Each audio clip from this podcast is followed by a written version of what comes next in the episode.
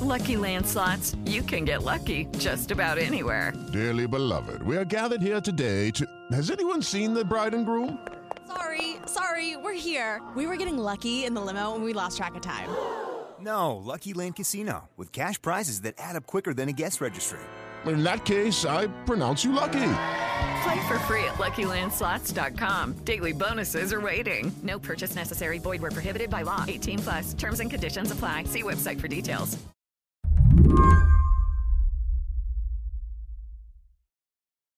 This weekend, watching the Sunday talk shows felt relentless. On offense, a humanitarian nightmare at the U.S.-Mexico border has President Trump threatening to shut the border down. The president had just threatened to shut down the border with Mexico. This was a couple days after he proposed ditching Obamacare. Will soon be known as the party of healthcare. And the person the administration sent out into this media scrum was President Trump's acting chief of staff, Mick Mulvaney. Thank you for joining us. Mick Mulvaney. Listening to Mick Mulvaney argue the Trump administration's case felt a little like listening to a hijacker explain why he'd taken over an airplane. Like on healthcare, he started out by explaining what he saw as the problem. Obamacare. People are actually paying money to the government not to have to take Obamacare. That is a symptom of something that is desperately broken. Then Mulvaney explained he was being forced to dismantle the Affordable Care Act. We would love to work with the Democrats on repairing that problem, on fixing things. We honestly don't think they will do any of that. We don't think they'll work with us unless this court case proceeds and Obamacare is found to be unconstitutional, which is what we believe. So when he was talking about the border, he made the same argument that the only fix is to just break everything. It's not working. We're supposed to fix this by changing the laws. Democrats won't do that. So we're looking at cutting off aid and closing the borders. Again, those are decisions that our hands are forced on that decisions because Democrats won't help us fix the problem. I do think Mulvaney is sort of settling into his role as chief of staff, as kind of chief enabler, right? Jordan Weissman's a writer here at Slate. He's been covering Mick Mulvaney for the past couple of years. He is a relentlessly ambitious human being. That is one thing if you read about his history, and people have written about him over the years, and he is just extremely ambitious. He's extremely flexible. Since Trump took office, Mulvaney's gone from running the Office of Management and Budget to his new role as acting chief of staff. He's one of the few people who's actually survived the Trump administration and is kind of doing it with aplomb in his own weird way. And Jordan says, if you're trying to figure out what happens next in a post-Mueller, pre-election Trump administration, Mick Mulvaney, he's the guy to watch. Mulvaney meets with Trump twice a day. He's got tons of access. He's placing his people around the White House. And his instincts on how to operate are in some ways very similar to the president's worst instincts. Like his most self-defeating instincts are very similar to Mulvaney's instincts. And so I think it's kind of a recipe for more erratic kind of lashing out. You're buckling up for the Mick Mulvaney presidency. Not so much the Mick Mulvaney presidency as just sort of a really pure, high-proof distillation of the worst parts of the Trump presidency. Barrel-aged. No. Because barrel-aging kind of smooths the rough edges. This is like the moonshine. This is something that's coming out of a pot still in the back. There's nothing mellow about this. Today on the show, Jordan's going to tell us how Mick Mulvaney works and what that means for the rest of us. I'm Mary Harris. You're listening to What Next? Stay with us.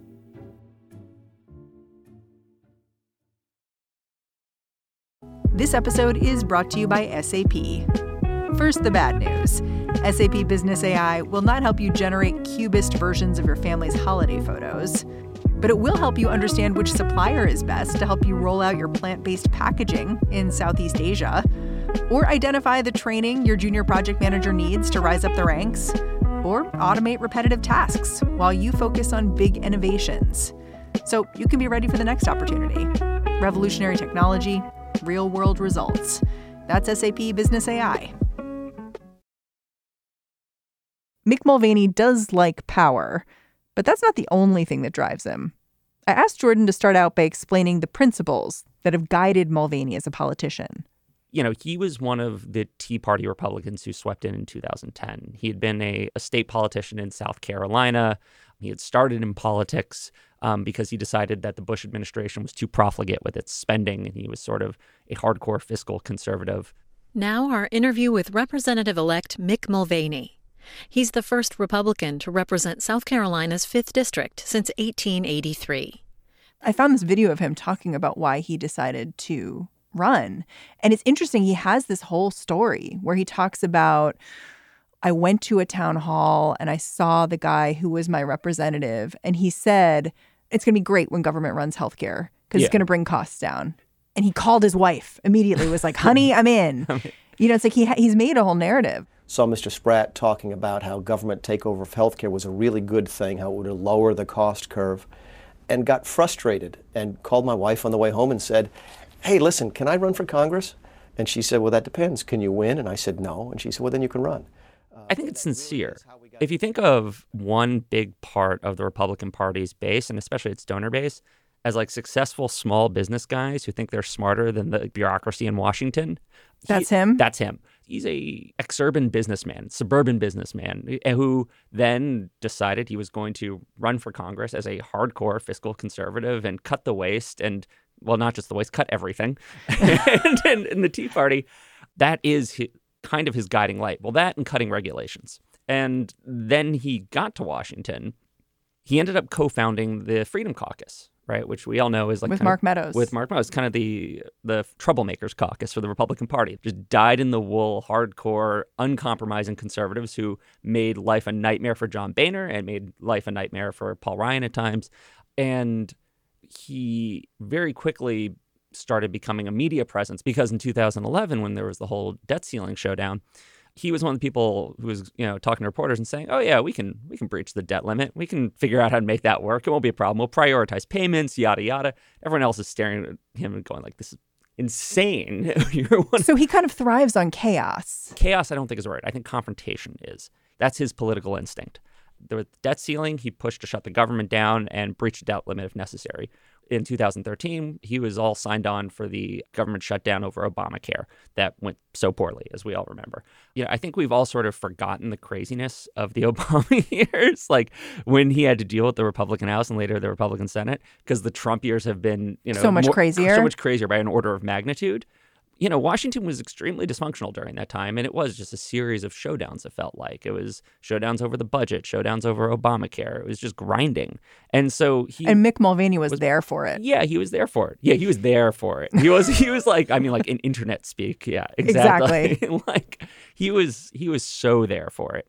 And then, you know, Donald Trump is running for president, and no one really expected he would win or anything. Well, there's this quote from Mulvaney, right? Where like a few days before the election, he's like, yeah, that guy's a terrible human being. Yeah, he did. Yes, I'm supporting Donald Trump. I'm doing so as enthusiastically as I can, given the fact I think he's a terrible human being.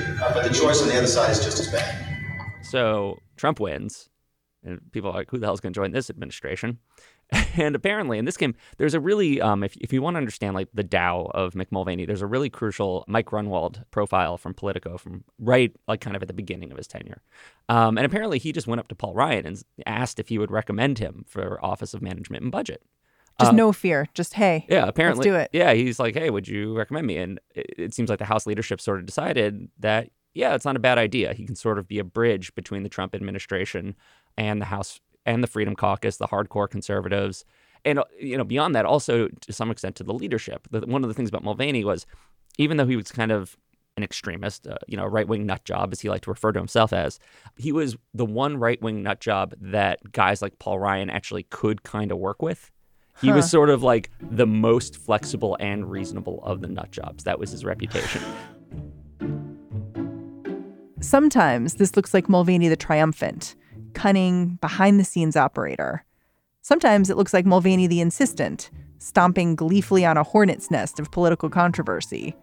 Like that time he was just a few months into the job as OMB director, and then he announced big funding cuts to Meals on Wheels. You know, the program that home delivers meals to military veterans and seniors. We can't spend money on programs just because they sound good and great. Meals on Wheels sounds great. Again, that's a state decision. That was his debut as budget director, where he came out with this document that was sort of slash and burn, right? Like it was problematic for so many reasons. But sounds very on brand, though. Very on brand. It was a very Mick Mulvaney budget. Turned out not to be a very Donald Trump budget, but it was a very Mick Mulvaney budget. And it slashed to the community development block grant, which was one thing that everyone kind of took note of because that funds things like Meals on Wheels. And rather than try to kind of downplay that, he was just like, yeah, I'm cutting Meals on Wheels. So this is the other thing. This is the kind of dichotomy it's important to realize is that Mulvaney has turned out to be an extremely talented backroom operator. But I think it's fair to say he is bad at the public part of politics. He's not good at being like a national figure. He attracts like attention for all of the wrong reasons. But it's balanced with he's very good at operating within the Trump administration. And at OMB, when he first got this job as sort of this odd bridge between Trump, who conservatives were worried was not going to be a fiscal conservative. And it turned out he is not a fiscal conservative, but they're, correctly. But they're like, we'll put this guy in charge because he's really fiscally conservative. You can see the thinking, right? Maybe the most telling anecdote, and this again was reported in that Grumwald profile a while back, and I think it still is extremely telling about how he operates. When he was trying to figure out what programs he could cut in the budget, he sat down with the president in his office. He's like, well, how about these cuts to Medicare? And Trump's like, no, I said I wouldn't cut Medicare during the campaign. Can't do it. Okay, fine. What about these cuts to Social Security? And Trump's like, no, I can't cut Social Security. I said I wouldn't do it during the campaign. All right. How about disability insurance? And Trump's like, what the hell is disability insurance? Because he's Donald Trump. And he's like, apparently he said it's welfare. And Donald Trump says, great, we can cut it. And of course, disability insurance is part of Social Security. But Mulvaney just didn't mention that. And so that budget then went and cut billions and billions from disability insurance. And lots of people said Trump is going back on his promise here. But the thing about that story is that the person who told it to the reporter was Mick Mulvaney, which is crazy. And yet it didn't, he knew enough that it didn't matter because Trump probably wasn't going to read the profile anyway. And this since then has sort of been his MO is he's like, OK, well, I can't accomplish this goal because that would piss off Trump. I can't do this because it would piss off Trump. But what can I kind of press here? Can I try this? Can I do this thing? Maybe I can get the Trump president to go along with me on this. As OMB director, actually, I think he ended up screwing up a little too much in that role. He didn't piss off Trump, but he pissed off everyone else. At one point, they were coming back up to the debt ceiling. And congressional Republicans really didn't want to fight, or leadership really did not want to fight over the debt ceiling, right, on their watch. And Mulvaney went ahead and urged conservatives to ask for spending cuts in return for raising it again. And he was throwing a wrench into Mitch McConnell's plans, which is you just do not piss off Mitch McConnell. And so he ended up basically sidelined from budget negotiations in the future, which is bad when you're the budget director. He kind of lost all influence there in the end. But you're painting this picture of this guy who's failing up. Well, right? So he just keeps imploding things and then moving on. But then he went over to the CFPB, and this is the agency that Elizabeth Warren came up with as sort of the agency was going to protect consumers from predatory lenders, payday lenders, and, nefarious credit card companies, things along those lines. And Mick Mulvaney came in and was like, the budget for this office should be zero, as I recall. He didn't think it should have existed. Right. Yeah, back in the day, he said, I do not think the CFPB should exist. And this is the other thing. He's very anti-regulation. Again, the small business owner in him, it totally fits that profile. One of the first things he did was send out this kind of intro letter to the staff where he said, we don't just work for the government, we work for taxpayers, which sounds fine.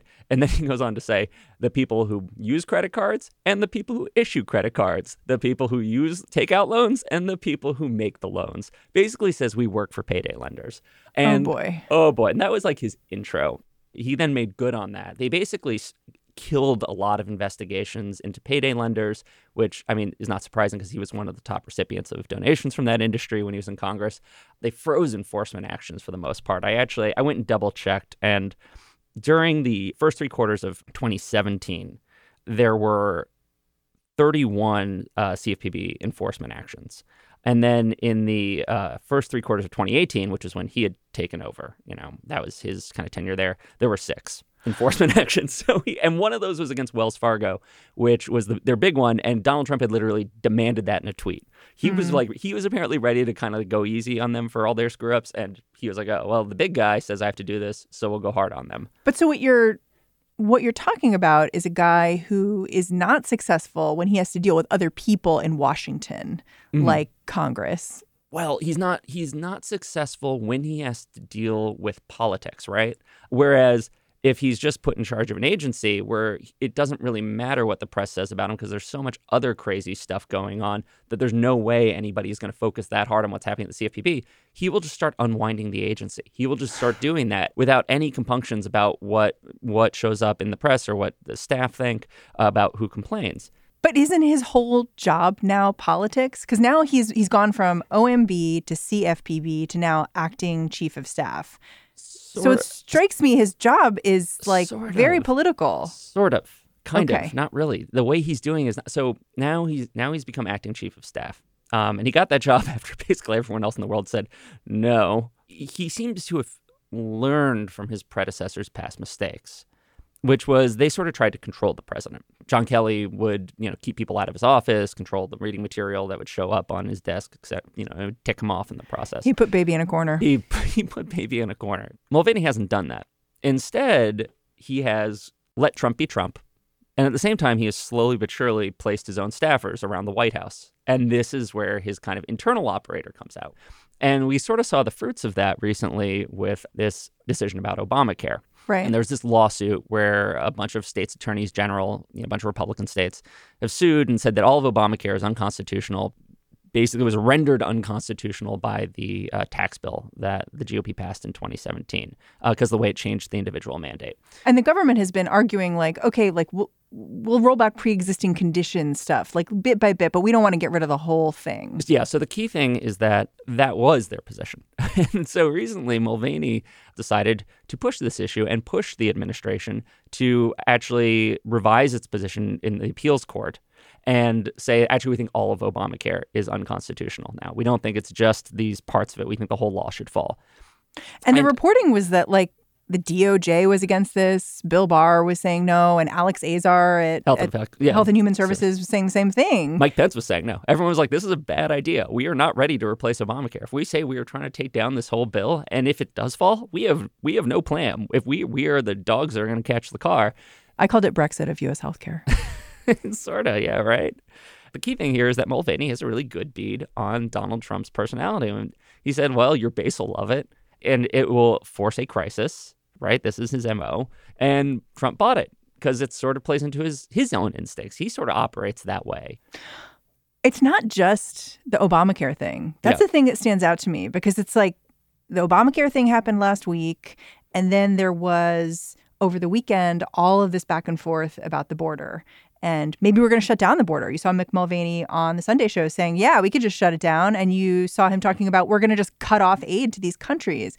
What I think is interesting about all of these things is that it is him beginning to tread on Congress's territory. Their job is to make the budget and to appropriate the money. And they did that. They appropriated money for aid. Their job is to make the laws. And they did that. They made the ACA. And you can see Susan Collins, she came out and she came back to him and said, we really need to work out this ACA thing. She's like, Bill Barr needs to come out with a different idea here because this isn't working. And to me, I look at that and I'm like, you're going to begin to see this fracturing where the Republicans have been working hard to fracture the Democrats. But Mick Mulvaney is really putting some pressure on the Republicans. Yeah, no, exactly. And if you think back to it, what did the Freedom Caucus do? Freedom Caucus did not fight with Democrats. The Freedom Caucus fought with Republicans. That was their MO. That was why they existed. They were the extremist faction. Now one of their own has more access to President Trump than almost anybody else. I think you're right that you're going to see more tension between Mulvaney and people like Collins who are sitting here saying, hey, I need to keep my seat in 2020.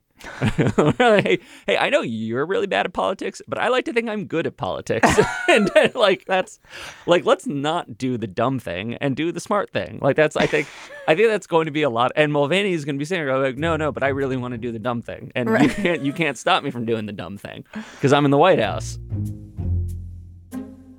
Yeah. I mean, it's interesting because people said after the midterms, you're going to see President Trump kind of off the chain.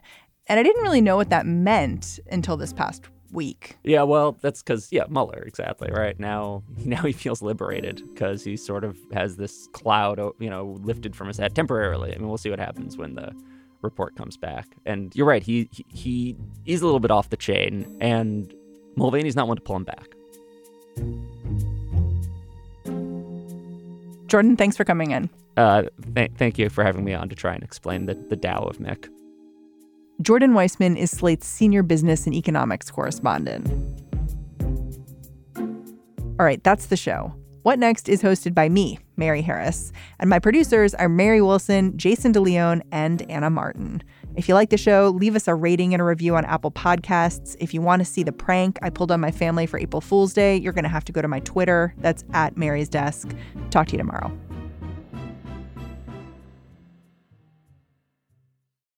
Without the ones like you, who work tirelessly to keep things running, everything would suddenly stop.